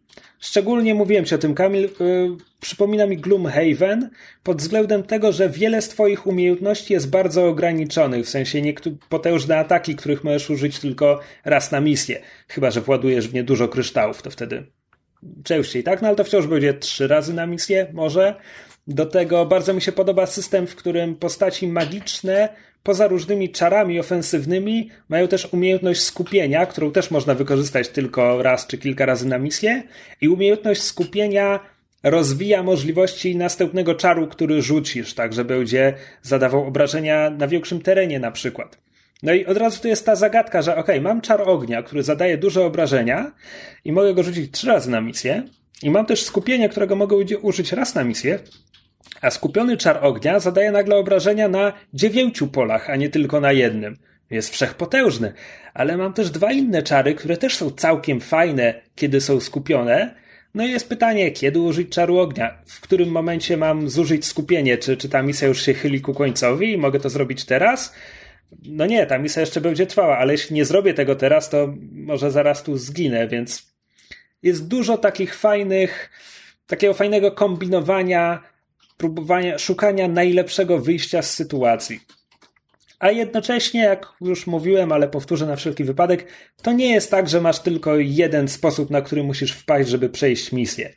E, więc też zależnie od tego, w jakie, jak rozwiniesz swoje postaci, e, to, to też wpływa potem na Twoją rozgrywkę. E, głównie sterujemy trójką postaci. Jestem po jakichś, nie wiem, siedmiu czy ośmiu godzinach gry. Nie wiem, czy potem dochodzi jakaś czwarta na stałe. E, na razie tylko okazyjnie ktoś mi towarzyszył na misjach, więc mamy tam bardzo standardowo jest leśny ranger, więc on ma, on atakuje w zwarciu, jest wytrzymały, może bronić innych. Jest e, mag, więc on ma e, potężne dystansowe ataki, ale w zwarciu niewiele może zaoferować. I jest zwiadowczyni, która ma łuk, który po prostu mogłaby rzucać wykałaczkami, bo na razie nie odkryłem sposobu, żeby uczynić jej ataki łukiem przydatne, ale do tego ma czary chroniące, leczące i tak dalej. Ja bym tylko chciał w tym momencie, e, to się w żaden sposób nie odnosi do tego, co powiedziałeś, ale na streamie właśnie, e, właśnie e, artysta zajął się pasem asasyna na czarnej sylwetce wojownika, która tam stoi. Oj, oj, oj, oj, to już Zaawansowane prace widzę. Dzieje się, panie, dzieje się. E, no więc zasadniczo, jeśli chodzi o Druid Stone, to chyba powiedziałem już wszystko, co chciałem. Jestem bardzo pozytywnie zaskoczony tą grą, bo szczerze mówiąc nie spodziewałem się po niej wiele. Ona na pierwszy rzut oka wygląda bardzo ładnie, a to dlatego, że twórcy doskonale zużyli swój ograniczony budżet. To znaczy, mapy są bardzo malownicze, kolorowe i po prostu to są ładne scenerie fantazy. Postaci są ok, znaczy mają mało szczegółowe modele, ale same w sobie są zaprojektowane ok. Nasi główni bohaterowie, jak mówiłem, to są st standardy fantazy. Poza tym, że Mac nie wygląda jak typowy Max fantazy, tylko wygląda jak istota z jakiejś kreskówki. Jakiś orko czy, czy coś takiego. E, natomiast przeciwnicy mają fajny design, jakieś gigantyczne insekty, szkielety, demoniszcza. Wyglądają ładnie. E, muzyka jest bardzo przyjemna, takie epickie fantazy, standard. I to jest. Aha, jeszcze interfejs. Interfejs użytkownika jest bardzo fajny, co trzeba pochwalić, bo jakby przy grze taktycznej, zwłaszcza przy takiej, w których masz dużo elementów, które musisz uwzględnić, przejrzystość tych wszystkich informacji jest bardzo ważna. I tutaj naprawdę wszystko widać jak na dłoni. Więc e, na te trzy elementy poszedł budżet. Poza tym ta gra nie ma dialogów, znaczy ma kwestie, po prostu tutaj nie ma, nie zatrudnili żadnych aktorów, nie ma żadnych kwestii czytanych na głos, po prostu czytasz sobie tekst. Ta gra nie ma przerywników, po prostu postaci stoją w lokacji i wyświetlają ramki z tekstem. E, ten tekst jest ok, ta fabuła jest ok, jest zło w lesie, trzeba je zwalczyć. Jakby nie spodziewajcie się niczego pod tym względem, ale po prostu mówię, pieniądze zużyto tam, gdzie należało je zużyć, żeby ta gra była naprawdę bardzo fajna. Hmm. Że tak patrzę na, patrzę na grafikę na screeny i to wygląda jak gdzieś w połowie drogi pomiędzy jakby izometrycznymi RPGami w stylu Bald Baldura a Divinity. Znaczy, no to wszystko jest, wiesz, w 3D. To znaczy tak, że właśnie jest w 3D i jest bardzo kolorowe, tak jak w Divinity, ale tak jak i w ogóle jak patrzę na miniaturki, to w ogóle myślę sobie, no wygląda, wygląda niemal tak jak właśnie Divinity Original Sin. A potem przybliżam tak bliżej i patrzę, że no tak te nie do końca. Te obrazki mają takie, takie, troszkę wyglądają jak narysowane, troszkę są takie, takie widać, widać troszkę taniości w tym, ale, ale są ładne. Słuchaj, no zupełnie szczerze, pewne elementy tej gry wyglądają tak, jakby ktoś ją wymyślił na komórki, a potem stwierdził, że jednak prościej będzie ją mm. zrobić na pecety. Ale jakby nie obchodzi mnie to. Naprawdę Jasne. mam dużo frajdy z przechodzenia tych misji i mogę ją serdecznie polecić. Ona na przecenach na Steamie potrafi chodzić bardzo tanio, więc e, no wtedy polecam ją tym bardziej, ale za pełną cenę uważam, że też jest, też jest siebie warta. Hmm. To może, może dam temu szansę, jak już skończę z obecną turówką. Czy możemy w ten sposób przejść do tematu tak naprawdę tego odcinka? Pewnie, tak, to, brzmi, tak. to brzmi jak segway. E, tematem odcinka jest oczywiście gra XCOM Chimera Squad. Nauczyłem się nazwy w końcu.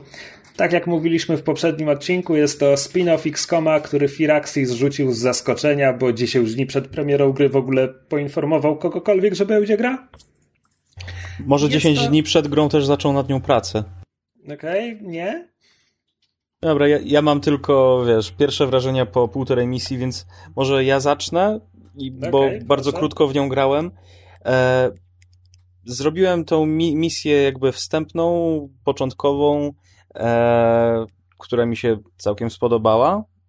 Fajny jest ten podział na jakby na e, bridge i na, na walkę, na przygotowanie, e, ale, ale sama ta fabuła jakby to, że to są po prostu jakby komiksowe postaci, które nagle się pojawiają jako obrazek i tylko trochę tekstu, tak bidą wieje, ojeju, to tak bidą wieje. E, niestety później mój komputer już odmówił posłuszeństwa, się zagotował przy, e, przy Breachu na dru w drugiej misji, e, także no dużo nie miałem okazji pograć. Chciałbym pograć w to więcej, ale chyba mi się nie, nie uda póki co, dopóki nie zrobią, może nie wiem, na PSA pewnie kiedyś zrobią, chociaż niekoniecznie. Zobaczymy. Znaczy, XCOMy pełnoprawne wychodziły na konsolę, więc spodziewałbym się, że Chimera Project też prędzej czy później tam zagości. Mam nadzieję. Mam nadzieję. E, spodobała mi się rozgrywka, ale bie wieje biedą.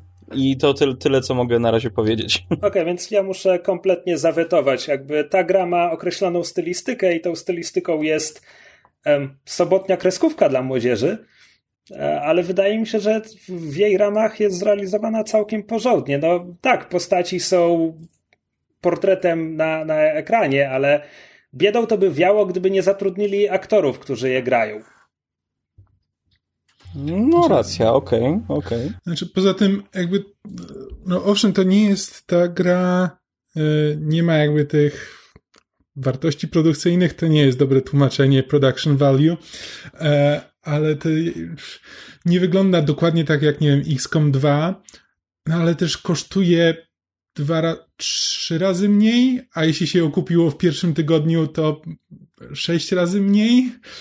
E, niż jakby, niż pełnoprawna, e, e, edycja, no bo jakby można ją było kupić za 40 zł w ciągu pierwszego tygodnia i po pierwszym tygodniu w, będzie kosztować 80 zł.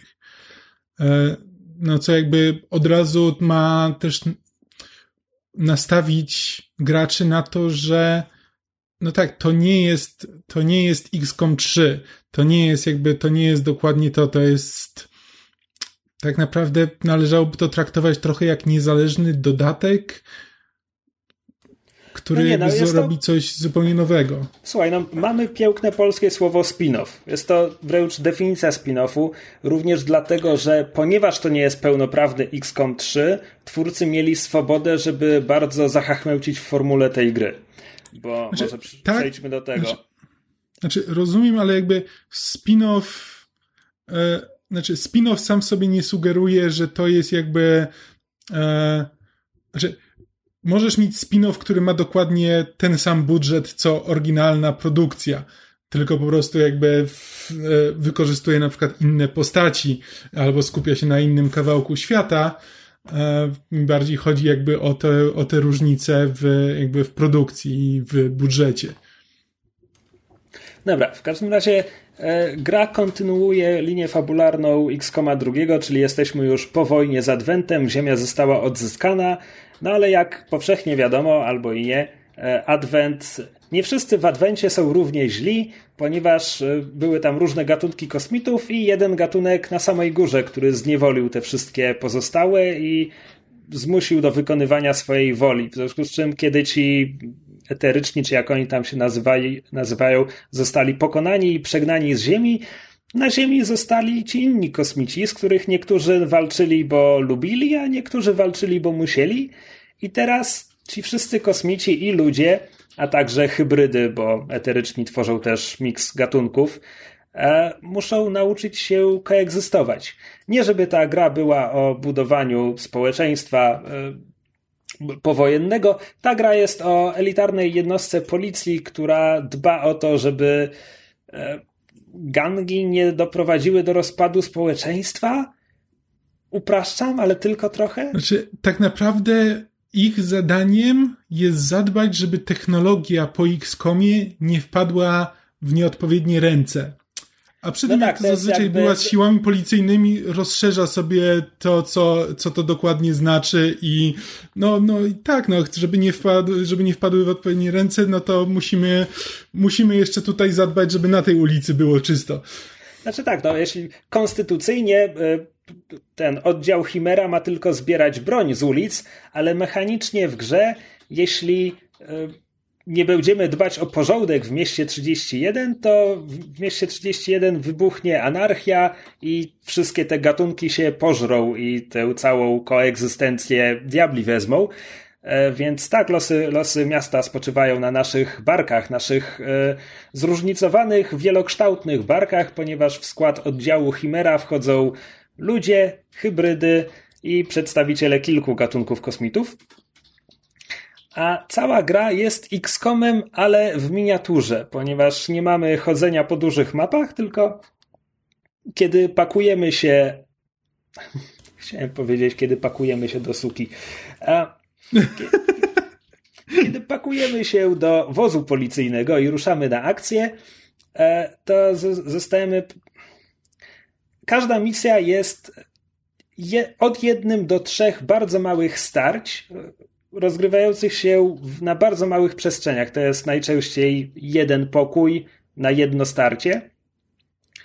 E, każde wejście do nowego pomieszczenia poprzedza faza wejścia, wbicia, wyłomu, faza bridge, e, w trakcie której musimy wybrać. E, zazwyczaj mamy do wyboru kilka opcji wejścia do pomieszczenia: drzwi frontowe, tylne drzwi, okno, wentylacja. Dobieramy, którzy z naszych policjantów wejdą którędy. Każde wejście daje jakąś określoną karę i bonus, albo czasami tylko bonus, albo czasami tylko karę. Mhm. E, i... Niektóre wejścia też wymagają specjalnego przedmiotu. E, tak, albo umiejętności policjanta. E, po czym po wejściu jest Ja początkowo myślałem, że to jest po prostu darmowa runda, atak z zaskoczenia, bo, bo na początku gra idzie na łatwiznę i jeszcze nie ma tam wymiany ognia, bo na, nasz oddział wpada do pomieszczenia, kamera się przysuwa do ramienia kolejnych policjantów, tak że ni cholery tam nie widać, zwłaszcza, że tam jest jeszcze jakiś dziwny filtr zastosowany, no ale możemy tylko tabem przeskoczyć między wszystkimi przeciwnikami, którzy tutaj są no i wybieramy sobie, zazwyczaj chodzi o to, żeby wyeliminować jakieś strategiczne zagrożenie, albo na przykład tego kosmitę, który mógłby nam opanować umysł naszego policjanta, albo ponieważ ci kosmici będą oznaczeni, e, niektórzy są oznaczeni jako agresywni, co oznacza, że oddadzą ogień jeszcze w w trakcie tej fazy wyłomu, czyli jeszcze zanim zacznie się normalna walka turowa, no więc ich też warto wyeliminować, więc trzeba sobie coś tam wybrać. Nasi policjanci mają też, e, niektórzy mogą mieć specjalne umiejętności, których e, używają tylko w tym momencie. E, no i jak już przejdziemy tę fazę wyłomu, czyli ta, ta strzelnica, wtedy zaczyna się normalna X-komowa walka, tylko że nie jest normalną X-komową walką ponieważ raz, że skala jest zawężona tylko do tego jednego pomieszczenia, więc od razu jesteśmy w normalnym XCOMie najpierw przechodzimy przez mapę krok po kroku, po kroku, żeby nie aktywować zbyt wielu przeciwników naraz, a potem jak już aktywujemy grupkę przeciwników i się z nimi strzelamy, to jest jeszcze ten problem, że musimy się do nich zbliżyć, bo poza snajperami większość naszych żołnierzy jest beznadziejna. Przez pierwsze trzy tury walki, dopóki nie skrócą dystansu, w Chimerze każda walka zaczyna się już na tym krótkim dystansie. E, no a druga duża różnica oczywiście jest taka, że w X-komach ruszamy cały oddział, kończymy turę i ruszają się wszyscy przeciwnicy, a tutaj jest to przetasowane. Mamy w prawym górnym rogu kolejkę aktywacji, która nam pokazuje w jakiej kolejności będą wykonywali akcje nasi żołnierze i, i kosmici. Mówię kosmici, ale możemy się też strzelać z ludźmi. Ja po prostu zacząłem od śledztwa, w ramach którego strzelałem tylko do kosmitów, ale to nie było profilowanie rasowe, obiecuję. E, poza tym jakby w XCOMie jest jeszcze ta kwestia, że właśnie kiedy już zaczynamy się z kimś strzelać i nagle wykonamy jeden krok za dużo w nie tę stronę, to nagle się może okazać, że tam za rogiem czeka kolejna grupka przeciwników, która w tym momencie dołącza do starcia i walka robi się dwa razy trudniejsza, bo stanąłeś nie w tym miejscu, co trzeba. E, tutaj jakby tego problemu nie ma, jakby widzimy na początku walki, jakby to, co widzimy na początku walki, to są wszyscy przeciwnicy, z którymi będziemy mieli do czynienia. To nie jest do końca prawda, ale zawsze wiemy, e, bo, potrafią się pojawić nowi przeciwnicy e, później, ale wiemy, że to się stanie i nawet wiemy, z których miejsc oni ewentualnie mogą przyjść. Tak, więc zasadniczo zawsze mamy tutaj więcej informacji niż w normalnym XCOMie. Poza tym, że trochę wbrew tej fantazji, którą jest ta gra, no bo są gry o oddziałach SWAT. Jest mhm. chyba cały cykl SWAT i w ogóle. E, I zasadniczo w ramach tych specjalnych taktyk, którymi posługują się oddziały SWAT, jest też rozpoznanie terenu żeby mhm. chociaż skoczyć do, do urzędu planowania miejskiego i, i zobaczyć mapę pomieszczenia, do którego będą wchodzić. Oj tam, ale, oj tam. Ale Chimera została wymyślona zupełnie inaczej i tutaj zawsze wchodzimy w ciemno i nie mamy pojęcia, co będzie w środku. Znaczy, tak, to jest dziwne, bo jakby znaczy, rozumiem jeszcze, że nie chcą pokazać na początku wszystkich przeciwników, z jakimi będziemy walczyć, choć właściwie wcale nie uważam, że to by tej grze zaszkodziło, ale, ale też zupełnie jakby sam fakt, że na przykład ja bym chętnie zobaczył samo puste pomieszczenie, żeby tylko zobaczyć jakby gdzie mogą być problematyczne miejsca, gdzie wiesz, gdzie są jakieś podwyższenia, na których ewentualnie mogą stać przeciwnicy, gdzie mógłbym się zaszyć po wejściu i tak dalej, i tak dalej. Albo chociaż wiedzieć, że jeśli mam, jeśli gra każe mi wybrać, y, przy których z trzech par drzwi chcę się ustawić, to jakby chciałbym wiedzieć, co to znaczy właściwie. I co, co się stanie, jeśli, no jakby ja wybieram zupełnie w ciemno. Czy tam no są tak, chyba ale... określniki takie, że e, pierwsza osoba, ostatnia osoba, która wejdzie przez te drzwi będzie miała bonus do, nie, do obrażeń, czy... Jasne, I... znaczy to są po prostu bonusy, które za to dostaniesz. Na podstawie nich wiesz... można się mniej więcej domyślić, co again, grałem dwie rundy, więc... Znaczy, nie, bo w większości to, to, masz tylko jakby, że wiesz, że no właśnie ostatnia osoba, która wejdzie przez te drzwi na przykład nie będzie mogła się ruszyć w swojej pierwszej turze.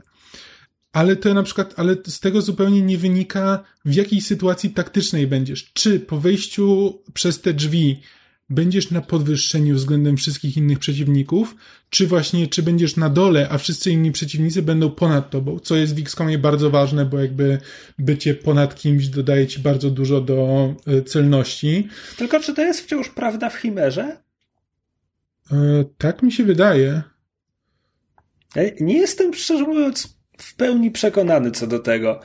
E, nie, nie mam żadnych konkretnych informacji na ten temat, po prostu dotąd nie znalazłem się w sytuacji, w której odczułbym ten mechanizm w grze. Natomiast hmm. wiesz co, gdyby gra ci pokazywała po prostu to puste pomieszczenie, to wciąż brodziłoby frustrację gracza, bo i tak nie masz co zrobić z tą informacją, bo jak już twoi policjanci hmm. wparują do pomieszczenia, to oni potem po tej pierwszej rundzie na strzelnicy biegną sobie za najbliższą osłonę, ale też nie masz wpływu na to, gdzie pobiegną, gdzie się konkretnie ustawią. A czasami biegną w najgłupsze możliwe miejsce. Tak, no i po prostu taki jest urok Chimery i musimy, i musimy się z tym pogodzić. Znaczy tak, jakby trzeba się pogodzić z tym, że to jest gra na podstawie, znaczy stworzona na jakby na bazie tego, czym był oryginalny XCOM i w związku z tym jakby odziedziczyła pewne rzeczy, pewne takie nietypowe e, zagrania, które no jakby robił XCOM, które może niekoniecznie przystają, że gdyby stworzyć tę grę od początku, to zanim ktoś by wprowadził takie rozwiązanie, no to musiałby się zastanowić, czemu ono w tej konkretnej grze istnieje, ale ponieważ ono było w oryginalnej grze, no to po prostu czasami są takie zaszłości, że właściwie to trochę nie pasuje do tego, o czym jest ta gra, no ale okay, tak to było już. Szczerze mówiąc, trochę nie rozumiem tej argumentacji w tym przypadku, bo większość tego, o czym dotąd mówiliśmy, to jest to, jak ta gra się różni od normalnych XCOMów. I na przykład to, że w Chimerze twoi ludkowie zaczynają na pozycjach, które wylosuje ci gra, ma się nijak do XCOMa, który, w którym właśnie podczas misji chodzi o to, że ty pełzasz powoli po to, żeby kiedy już aktywujesz przeciwników, zająć jak najlepszą pozycję, ponieważ zazwyczaj A. widzisz ich zanim ich aktywujesz i możesz rozmieścić postaci tak, jak ci się podoba. To jest znaczy, to, czego w Chimerze właśnie nie ma. Znaczy, po pierwsze, to było prawdą tylko w XCOMie drugim, to, że jakby widzisz ich zanim e, ten, więc... Nie, w pierwszym, w pierwszym też bywały sytuacje, że widziałeś ich zanim się aktywowali. Może nie tak często jak w drugim, który drugi miał całą tę fazę planowania zasadzki i tak dalej. E, y, ale bywało. No ale też to nie zmienia faktu, że w, kiedy to było prawdą przy pierwszym spotkaniu, a z, przy każdym kolejnym, no to po prostu jakby gra zaczyna się tam, gdzie akurat e, tam, gdzie akurat stałeś, kiedy aktywowałeś nową grupkę przeciwników. No, widzisz, ale to, co teraz mówisz, mówi mi tylko, że nie korzystałeś z battle scannerów grając w XCOMa. Nie pamiętam, która klasa, ale któryś z nich mógł rzucać sondę, która ci pokazywała kawałek mapy, co można było wykorzystać do planowania dalej. Były opcje. To chyba był przedmiot, który można kupić. Może to był przedmiot, a nie umiejka klasowa. No i ważne. E, w każdym razie.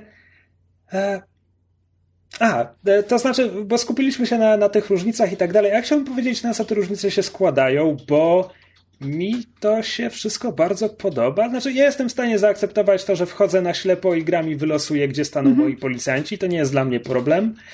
Natomiast potem, jak dochodzi już do samej walki, to jest fajne. To ogranicza X-Koma do samych tych. Okej. Okay.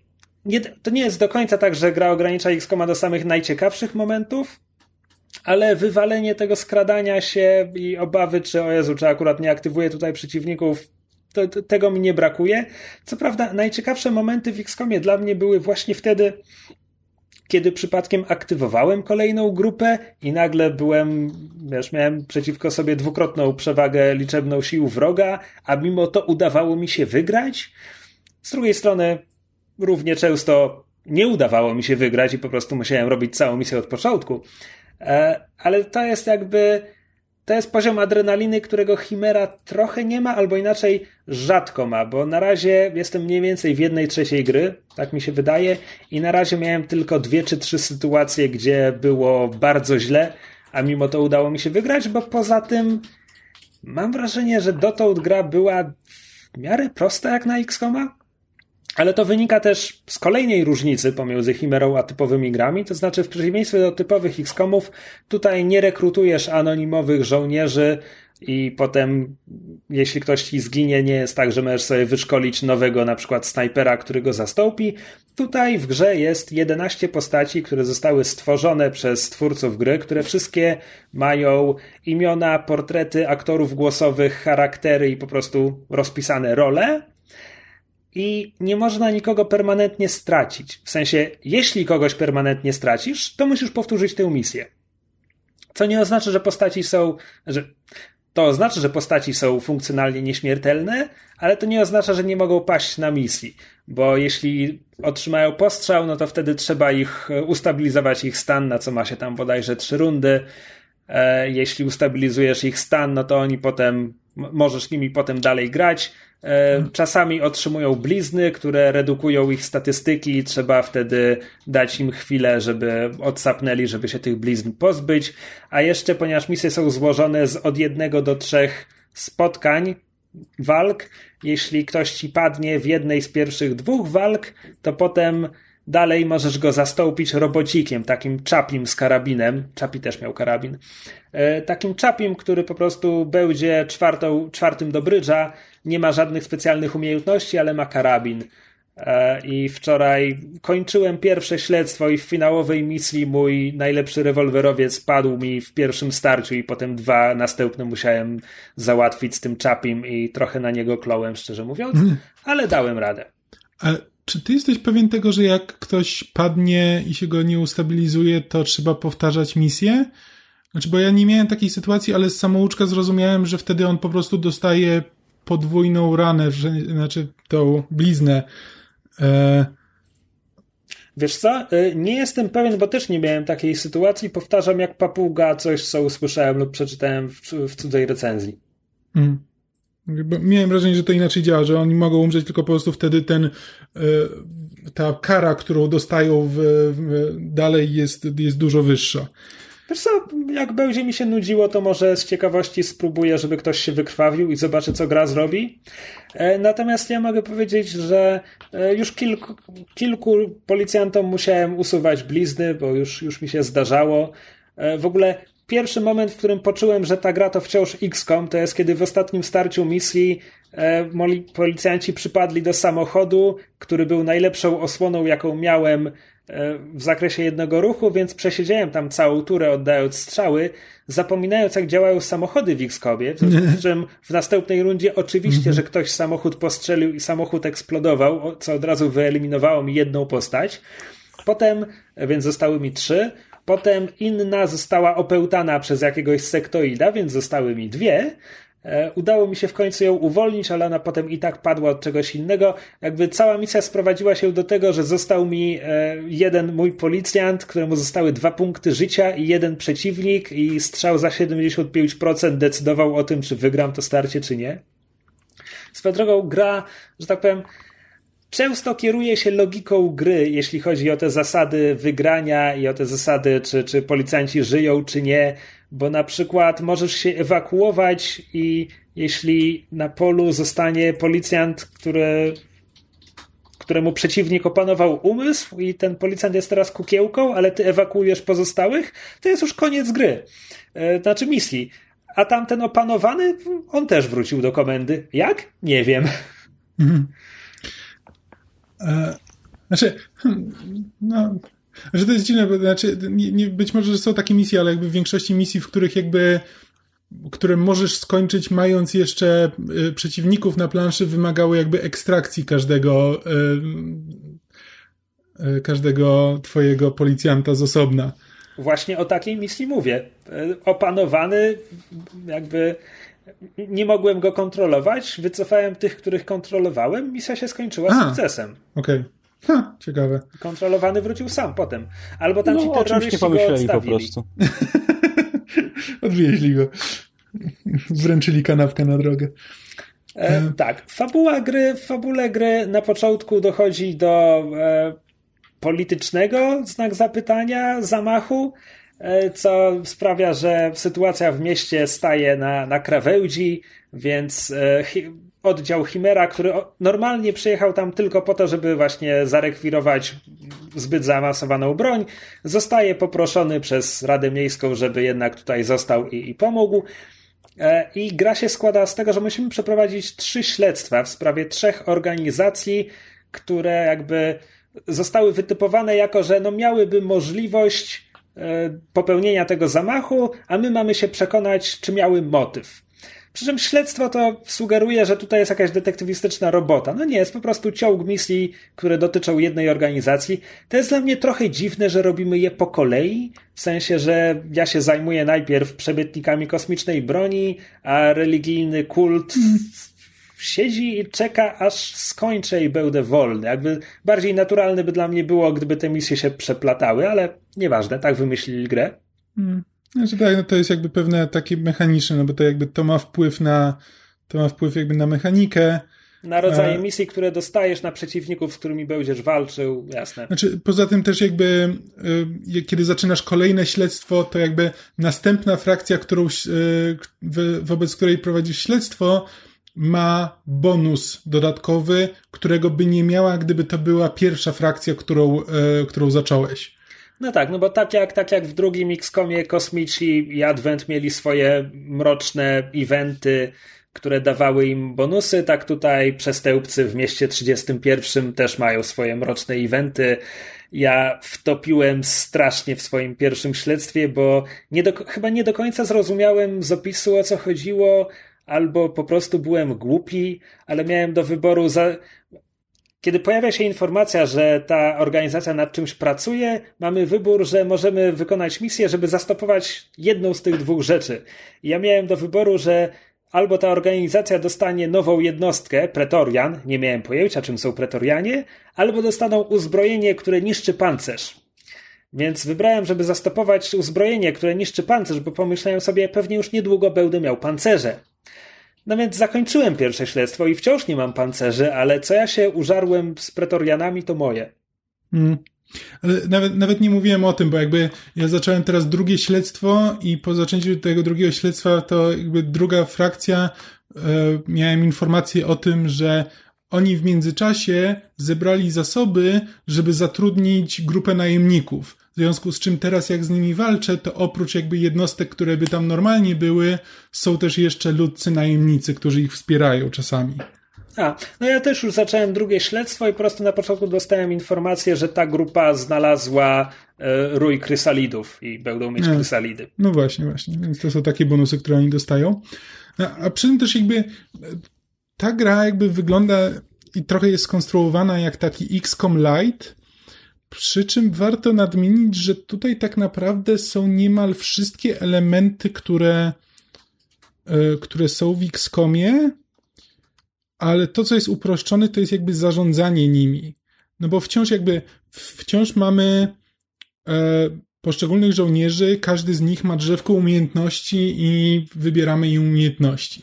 Zatrzymajmy Ale... się przy tym na moment, jeśli możemy, mm. bo e, to jest kolejne odstępstwo od XCOMów, ponieważ ci żołnierze tak naprawdę nie mają klas. To znaczy, każdy policjant jest klasą sam w sobie. Tak. Bo chociaż są zbudowani na bazie klas z XCOMa, to znaczy widać, kto tutaj jest rangerem, kto tutaj jest assaultem, kto tutaj jest snajperem, e, to na przykład dwoje, dwie postaci, które obie są jakkolwiek na support. Dwie postaci, które obie są supportem, mają umiejki, które idą w zupełnie dwie różne strony. I, i jakby to samo dotyczy się tych dwóch, mm. którzy są rangerami i, i tak dalej. A przy tym każdy z nich jest super. W sensie, to zależy oczywiście od twojego stylu gry, ale każdy z nich e, po zebraniu kilku specjalnych umiejętności e, potrafi niezwykle zmienić sytuację na polu walki. Mhm. Ja staram się w miarę rotować tych, tych policjantów, których mam, żeby, żeby sprawdzić wszystkich. No i niektórzy z nich po prostu nie wiem, no tak jak narzekałem na Pretorian, mam, jest Tork, która jest ślizgonką, to znaczy tymi kosmitami, co wyglądają jak wielkie wełże, a przy tym mówi zupełnie normalnie jak amerykańska nastolatka, co jest trochę dziwne. Ją akurat udało mi się zrekrutować. Jeszcze, póki mogłem grać. E, ślizgonka, jak wszyscy kosmiczni, jak wszystkie kosmiczne wełże, ma język jak kameleon, którym może przeciągnąć jednostkę przez całe pole, na przykład e, sojusznika wyciągnąć spod ognia, albo przyciągnąć sobie przeciwnika, i potem jest druga umiejętność, e, może być kosmicznym boa dusicielem. I y, normalnie ta umiejętność tylko unieruchamia przeciwnika, wyłączając go kompletnie z gry, ale zadaje mu tylko dwa obrażenia naturę. Ale możemy przy kolejnym awansie podbić to do pięciu obrażeń naturę i nagle ta jedna Tork tym swoim językiem i owinięciem mogła wyłączyć pretorianina z walki, unieruchamiając go i eliminowała go już w drugiej turze. Co jakby wydaje się absurdalnie przepakowane, ale każdy inny policjant ma umiejętności, które potrafią wpłynąć na pole walki mniej więcej równie mocno. Hmm. Znaczy, ja na przykład y, policjanta, który nazywa się Shelter i on ma umiejętność, która pozwala mu się zamienić miejscami z dowolną jednostką na polu, na polu walki. I to może być y, twój inny policjant, albo może być jeden z przeciwników. W związku z czym, na przykład, kiedy jakby ja jestem z jednej strony pomieszczenia, wszyscy wrogowie są po drugiej stronie pomieszczenia i wszyscy siedzą za, o, za osłonami i jest trudno kogokolwiek trafić, no to ja wybieram sobie tego jednego, który siedzi na samym końcu, zamieniam się z nim miejscami, w związku z czym w tym momencie mam jakby przeciwników otoczonych, przynajmniej mam jakby ich z dwóch stron, więc oni muszą się teraz rozdzielić, więc nigdy nie mogą być w pełni za osłoną, ktoś będzie w stanie e, któregoś z nich trafić, a z drugiej strony tego przeciwnika, z którym on się zamienił miejscami, on w tym momencie jest w samym środku wszystkich moich innych e, policjantów, więc bardzo łatwo ginie, bo, bo nie jest za zasłoną. Więc to, i to, to, to potrafi bardzo mocno zmienić sytuację na planszy. Swoją drogą, pozostając przy Tork, kompletnym przypadkiem odkryłem, że kiedy ona przyciąga kogoś językiem, to wciąż się liczy jako ruch przez pole walki, więc kiedy wyciąga przeciwnika z za osłony, ten przeciwnik może aktywować Overwatch twojego policjanta, jeśli już kogoś ustawiłeś. I po prostu ha, oberwać kulkę. Tego nawet nie wiedziałem, a to jest to, to, to ważna informacja.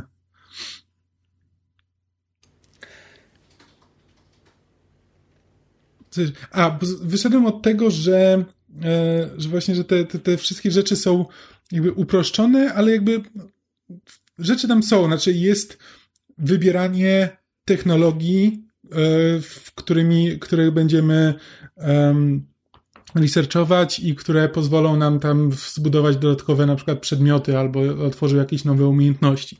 Swoją drogą, jeśli Tych mówimy technologii... o logice świata przedstawionego, to Zabij nie potrafię uzasadnić, czemu oddział SWAT sam sobie wymyśla kamizelki. Też nie, ale nie, nie zajmujmy się tym. E, no ale wiesz, ale to tam jest, więc jakby mamy to drzewko technologiczne, które musimy zdecydować, czy w tym momencie chcemy upgrade'ować sobie pancerze, czy shotguny, czy pistolety i tak dalej, i tak dalej. E, mamy, w, e, mamy jakby tam poboczne misje, na które możemy wysłać żołnierza. To akurat nie jest moja ulubiona mechanika, bo to jest tylko taki sposób, żeby bo jakby na misję posyłamy zawsze maksymalnie czterech, e, czterech policjantów, a mamy ich w zespole, no tam w zależności od tego na jakim etapie gry jesteśmy do chyba ośmiu albo może nawet więcej. Nie, w Waypointie mówili, że do ośmiu, czyli że nie da się zrekrutować wszystkich na jednym tak, przejściu gry. Pula jest, pula jest 11 chyba, jest 11 różnych postaci. No ale tak, ale jakby mamy dostęp tylko do 8, no więc jakby możemy wysłać kogoś, żeby w międzyczasie spróbował zebrać fundusze na, na naszą grupę albo cokolwiek załatwił i to jakby to jest taki element, który niewiele wprowadza mechanicznie. E, no jakby mamy mapę, na której, na której pojawiają się misje, ale nie mamy tego całego elementu, że trzeba teraz polecieć w dane miejsce, tam posiedzieć trzy dni, w międzyczasie, w, w międzyczasie będzie płynął czas i w tym czasie wydarzy się pięć jeszcze różnych innych rzeczy, którymi się trzeba będzie zająć. Tutaj to jest wszystko zorganizowane tak, że gra jest podzielona na dni. i kiedy zaczynasz nowy dzień, no to w tym czasie decydujesz, nad czym teraz będziesz pracował, e, czy chcesz wyszkolić jakiegoś, e, jakiegoś żołnierza, co jakby zdejmuje go, wyjmuje go z gry tam na parę tur, ale, e, ale zdobędzie jakiś, jakiś bonus. Możesz sobie kupić uzbrojenie i wybierasz jedną misję. I możesz tę jedną misję zrobić podczas, e, podczas jednego dnia. W związku z czym przynajmniej, znaczy dla mnie to jest po prostu dużo, dużo mniej frustrujące kiedy po prostu wszystko mi przerywa, ja się nie mogę skupić na tym, co chcę zrobić, że zamiast zebrać wszystko do kupy, że okej, okay, teraz chcę pracować nad tym, nad tym, nad tym i nad tym, a teraz chciałbym zagrać w tego X-Koma i rzeczywiście postrzelać do jakichś kosmitów, to zanim postrzelam do tych kosmitów, to muszę poczekać e, trzy dni, bo w międzyczasie mi się będą rzeczy aktywować i prosić o swoją uwagę. E, więc dla mnie to jest naprawdę zmiana na lepsze.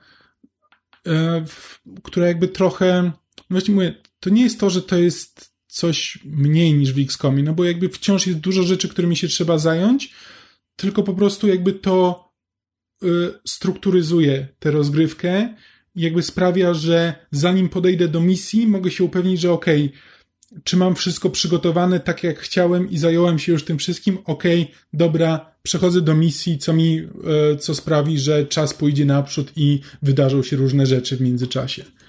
Mam tak samo. Mi też bardzo się podoba podejście do, do warstwy strategicznej w kontraście do XCOMa drugiego, który jakby komplikował ją bardzo w porównaniu z pierwszym XCOMem. E, natomiast e, co sądzisz o postaciach? Bo ja je zasadniczo lubię, są ok.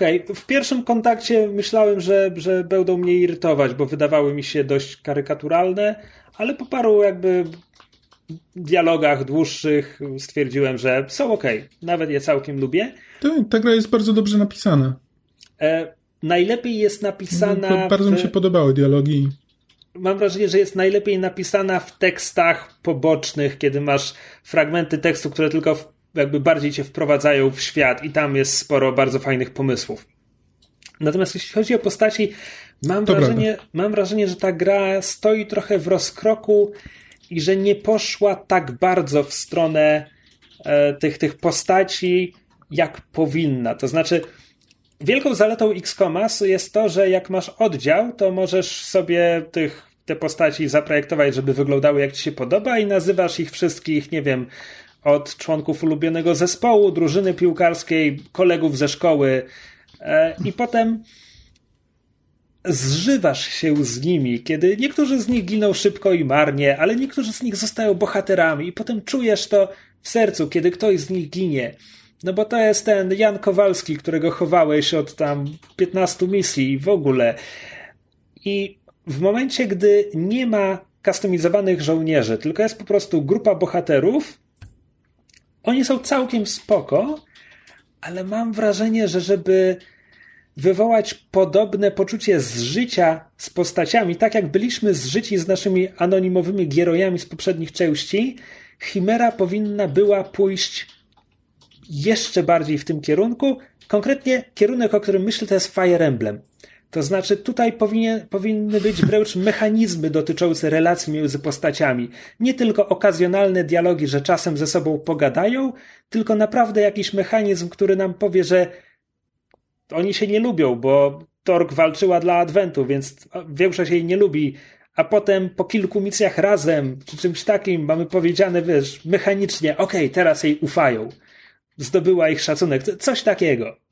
Że to by było na pewno miłe, ale z drugiej strony, znaczy, jakby rozumiem to, co mówisz w teorii, ale moje doświadczenie z X-Comami było takie, że po pierwsze, ja nie mam cierpliwości do kreatorów postaci.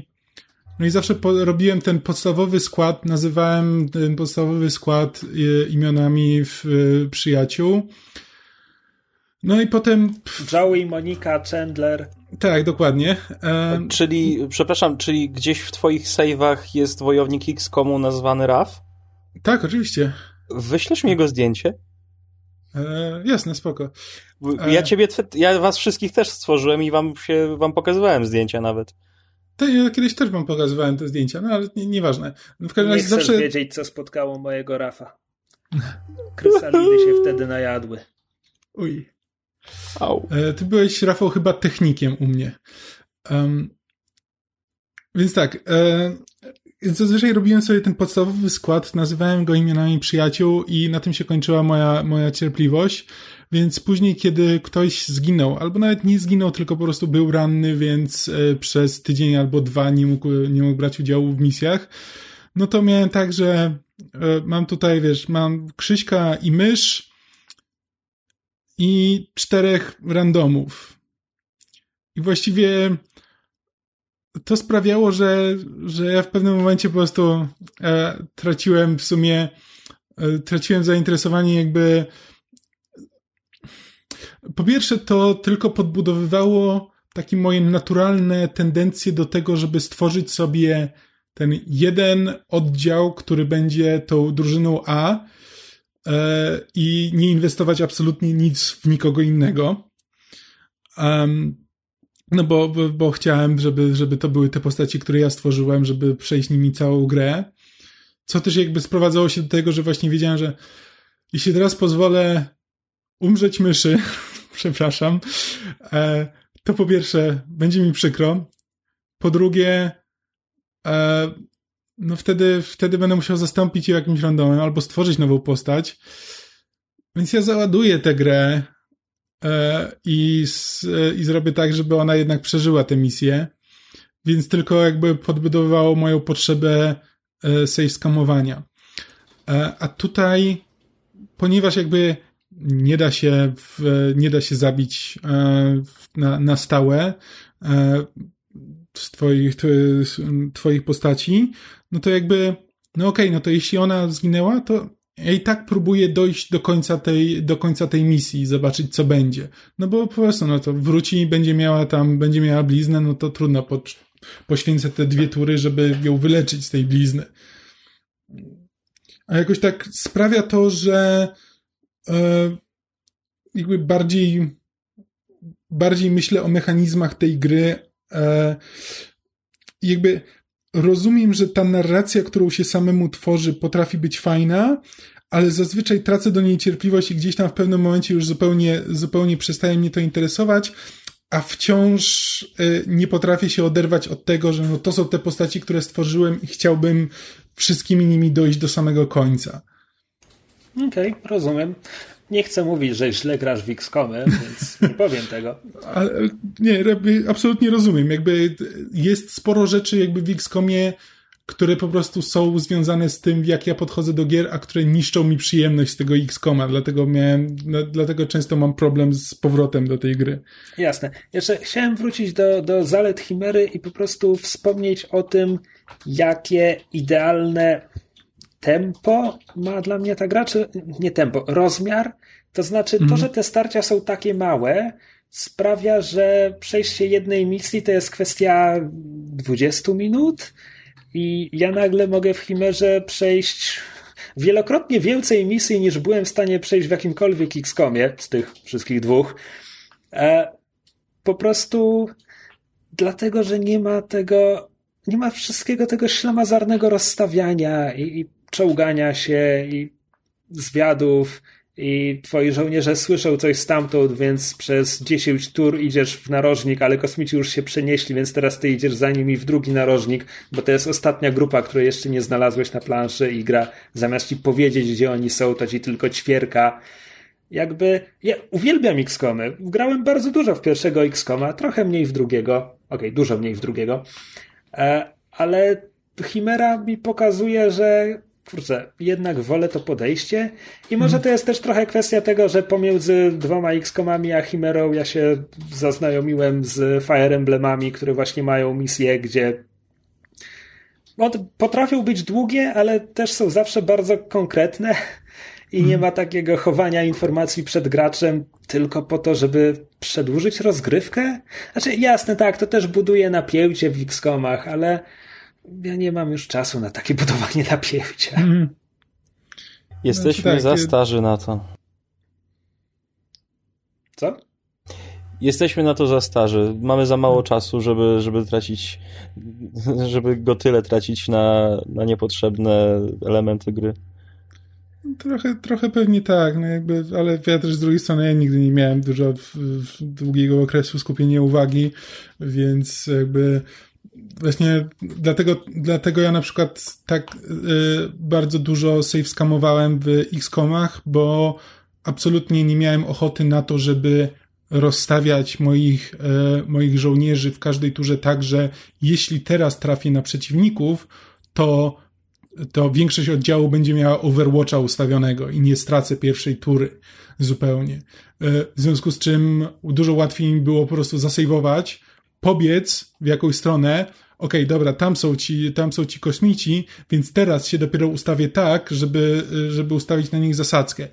A to jest to, co ta gra jakby robi domyślnie. Po prostu jakby nie muszę, nie muszę sam sobie tego robić w ten sposób, tylko po prostu wiem, gdzie są, wiem, gdzie są rozstawieni przeciwnicy i teraz muszę się do tego do, dostosować. No tak. E, jeszcze jedna rzecz. Jestem zaskoczony tym, jak bardzo podoba mi się fabuła to może za duże słowo, ale rzeczywistość nakreślona w tej grze. Hmm. To znaczy, to jest naprawdę fajny setting. Ci ludzie, kosmici i hybrydy, którzy muszą nauczyć się żyć razem po tym, jak ci najgorsi kosmici zostali pokonani. To jest, to jest naprawdę fajny świat. Ja bym chętnie zobaczył sporo innych gier w tym, w tym uniwersum, czy konkretnie już na tym etapie tego uniwersum. I zapewne, kiedy przyjdzie XCOM 3, no to on nie będzie o cudzysłów cywilnym, zamknąć cudzysłów oddziale, tylko znowu wrócimy do wojny i pewnie znowu wróc, mhm. wrócą mm. eteryczni. Może tym razem to my polecimy w kosmos za eterycznymi, ale jeśli tak będzie, to chciałbym chociaż, żeby XCOM 3 jakby kontynuował tę, tę linię wydarzeń, tak żeby kosmici mogli być też naszymi żołnierzami w następnym XCOMie, bo to też potrafi jakby, daje wiele nowych opcji i możliwości i jest po prostu fajne. I ciekawsze. Mhm. Tak, poza tym też wyobrażam sobie, że gdyby na przykład, że jeśli w XCOMie, jak tam kolejnym będziesz miał możliwość kosmitów, którzy jakby mają sami w sobie jakieś umiejętności, to to tworzy dużo ciekawsze kombinacje, kiedy oni mają jakieś swoje umiejętności, plus jeszcze klasy klasyczne z XCOMa, e, i nagle tworzysz różne mieszaniny tego w tych możliwości rasowych i klasowych, żeby, żeby sobie poprawić pozycję. Czy mamy coś jeszcze do powiedzenia o Chimerze na tym etapie?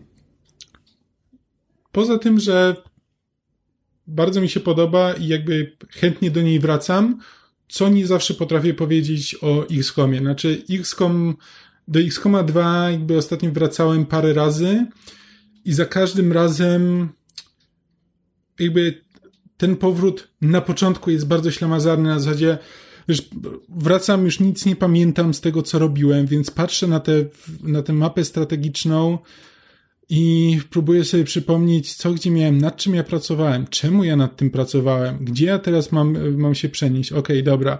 E, więc, więc, teraz, więc teraz zaczynam misję. No i jak już przejdę ten etap, no to później przez jakiś czas to znowu przykuwa moją uwagę, dopóki tam nie dotrę do jakiejś ściany i trochę mi się znowu nie odechce. Ale potem znowu ładuję grę po kolejnych paru miesiącach i jestem w połowie jakiejś misji i, wiesz, i tak...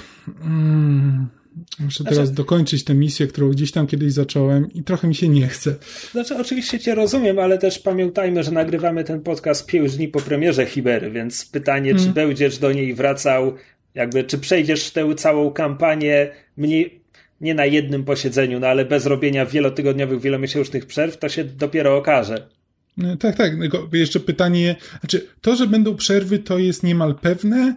To jest właśnie kwestia tego, jak łatwo im będzie wrócić do, te, do tego po, po przerwie. I to, o tym się bardzo chętnie przekonam. No dobra, i teraz to chyba wszystko. Czy wiemy, co pan rysownik obecnie rysuje? Może przeszedł już do, e, nie wiem, brody głównego bohatera albo co? E, wiesz co, wyłączyłem sobie, żeby nie obciążać łącza, ale kiedy to powiedziałem, już włączyłem z powrotem i tak, dokładnie przeszedł do brody e, pana wikinga, bo jak się okazuje, ten wiking jednak stoi przodem do przodu e, i w tym momencie dzierży topór, a pan artysta pracuje nad warkoczykiem na brodzie. Warkoczek na brodzie jest ważny dla każdego wikinga, aczkolwiek po Odysei, aczkolwiek jest to kosmicznie głupia gra, mam dużą nadzieję, że następny Assassin też da nam wybór między bohaterem i bohaterką. Miło by było. Może ta Poczy- bohaterka też pożyjemy, będzie miała zobaczymy. brodę z warkoczykiem. No dobra. To w tym odcinku to już naprawdę wszystko, co mamy do powiedzenia o Chimerze i wszystkich innych grach, o których mówiliśmy w tym odcinku. A co możecie dla nas zrobić, e, drodzy słuchacze?